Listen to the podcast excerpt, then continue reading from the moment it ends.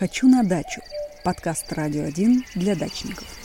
В городском паблике Волоколамска появились фотографии деревьев, выглядящих как декорации к фильму ужасов. Листья объедены, все покрыто гусеницами и их паутиной. Специалисты говорят, что это горностаевая моль.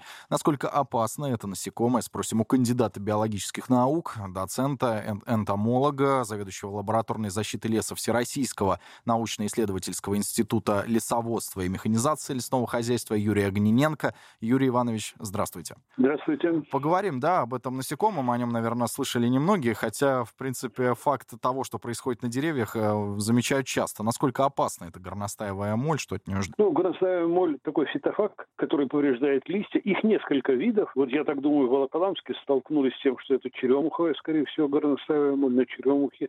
Она питается, ее гусеницы питаются. Есть, которые на ивах. Ну, биология их такая. Вот они наносят повреждения. Сейчас, в данный момент, они уже окупливаются. Носить повреждения больше не будут. Бабочки начнут летать в скором времени, отложат яйца, и появятся новые гусеницы уже весной следующего года. То есть для одно повреждение в течение одного года для деревьев лиственных это не так страшно. Но, конечно, лучше не допускать ничего этого. Не потому, что даже и опасно, просто уж это настолько неприятный вид, что трудно себе вообще представить впечатление людей, которые впервые это увидели. А с чем связана вот такая активность? Ну, вы знаете, э, э, свойство почти всех насекомых время от времени увеличивает свою численность. Из-за раз, стечения разных обстоятельств. Погодные условия способствуют, врагов их меньше стало, болезней у них меньше стало, э, температура хорошая. Вот такие вспышки происходят обычно с какой-то последовательностью, раз в 10 лет, раз в 5 лет, у разных видов по-разному. И вот сейчас начинается пора, когда горностаевая моль, ну, по-видимому, будет появляться чаще. А то есть может быть такое, что на следующий год мы вообще не увидим подобного феномена? Да, теоретически такое может быть. Причем, скорее всего, вот именно в Волоколамске ее не увидят, потому что сейчас ее враги, это горностаевая моля, всякие там наездники, мухи-тахины, болезни, они ее ну, покончат с ней. Зато в другом месте она появится. И вот так вот это будет проходить. Плохо то, что не своевременно специальные службы это замечают. Угу. Люди это видят тогда, когда уже все съедено. Вот сейчас такие страшные виды, а бороться сейчас с ней уже бесполезно, она уже кончает питаться или даже закончила. Это надо было делать тогда, когда из яичек только отродились первые молодые гусенички. Это где-то ну, наверное, так, конец мая был. Ну вот, э, ознакомившись с фотографиями, которые показывали жителям Волоколамска, там mm-hmm. вот паутиная облеплена елка. Какие деревья еще могут привлечь это насекомое? Ну, и вот черемуха, да. Горностаевая вот эта черемуховая моль, она только черемуху повреждает.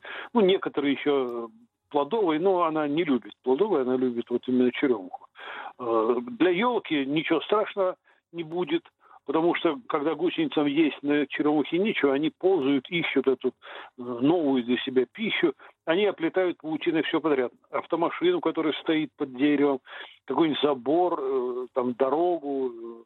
В общем, впечатление такое очень неприятное, но сама по себе паутина, кроме неприятности того вида – и тактильного, когда касаешься, ну, совсем приятно. Так опасности никакой не представляет. Юрий Иванович, ну, мне кажется, актуальный будет вопрос с садоводом. Стоит беспокоиться? Садоводом, если они там выращивают какую-нибудь, не знаю, черемуху, вот такая есть, э, царападус красноплодная, конечно, может повредить.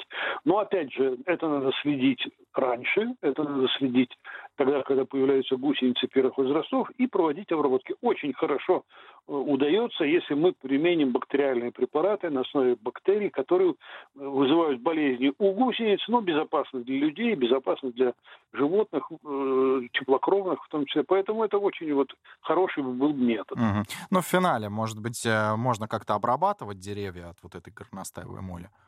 Да-да, я и говорю, можно брать биопрепаратами, а, био, бактериальными, био... Угу. да, бактериальные, а можно применять и химические препараты, если тут все допустимо, возможно.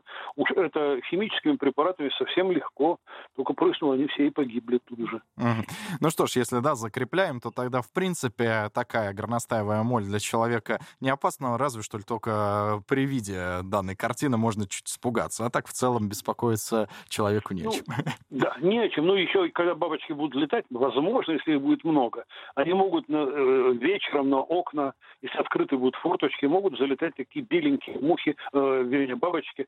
На крыльях у них черненькие пятнышки. Никакой опасности, хоть моль называется, не представляет для человека его имущества. Просто будет тревожить людей.